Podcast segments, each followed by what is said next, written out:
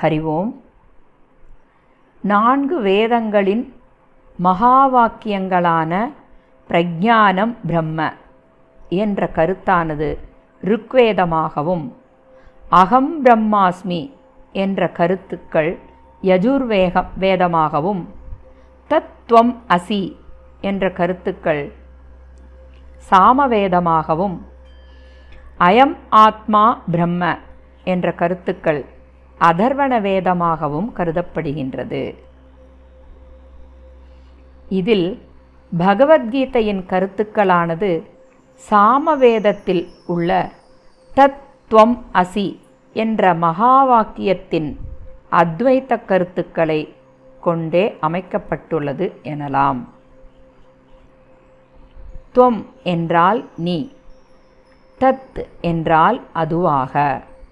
அசி என்றால் இருக்கின்றாய் என்பதே பொருள். தத்துவம் அசி என்பது அது நீயாக இருக்கின்றாய் என்பதாகும். முதல் ஆறு அத்தியாயங்கள் அதாவது கீதையானது எழுநூறு ஸ்லோகங்களை கொண்டு பதினெட்டு அத்தியாயங்களாக பிரிக்கப்பட்டுள்ளது. இதில் முதல் ஆறு அத்தியாயங்கள் துவம் என்ற பதத்திற்கு கர்மாவினை பற்றி விளக்கப்பட்டுள்ளது. அடுத்து ஏழாவது அத்தியாயத்திலிருந்து பனிரெண்டாவது அத்தியாயம் வரை தத் என்ற பதத்திற்கு பக்தியின் விளக்கங்களாக கூறப்பட்டுள்ளது. அடுத்து பதிமூணாவது அத்தியாயத்திலிருந்து பதினெட்டு அத்தியாயம் வரை அசி என்ற பதத்திற்கு ஞானத்தின் கருத்துக்களை கூறப்பட்டுள்ளது. கர்மா என்ற ஒரு பறவைக்கு பக்தி ஞானம் என்ற இரண்டு சிறகுகள் எளிதாக பறக்க உதவுவது போல இக்கருத்துக்களை வாழ்க்கையோடு ஒட்டி பொருளுணர்ந்தால் இவ்வாழ்க்கை எளிமையாகிவிடும் என்பதே கீதையின் தத்துவமாகும். இன்று தியான ஸ்லோகத்தின் முதல் ஸ்லோக ஸ்லோகத்தை நாம் கற்றுக்கொள்வோம். தியான ஸ்லோகமானது மதுசூதன சரஸ்வதி என்பவரால் தொகுக்கப்பட்டதாகும். ஒவ்வொரு ஸ்லோகமாக ஒவ்வொரு நாளும் நாம் கற்றுக்கொள்வோம்.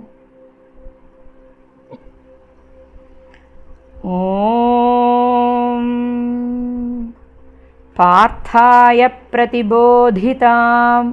भगवता नारायणेन स्वयं। व्यासेन ग्रथितां पुराणमुनिना।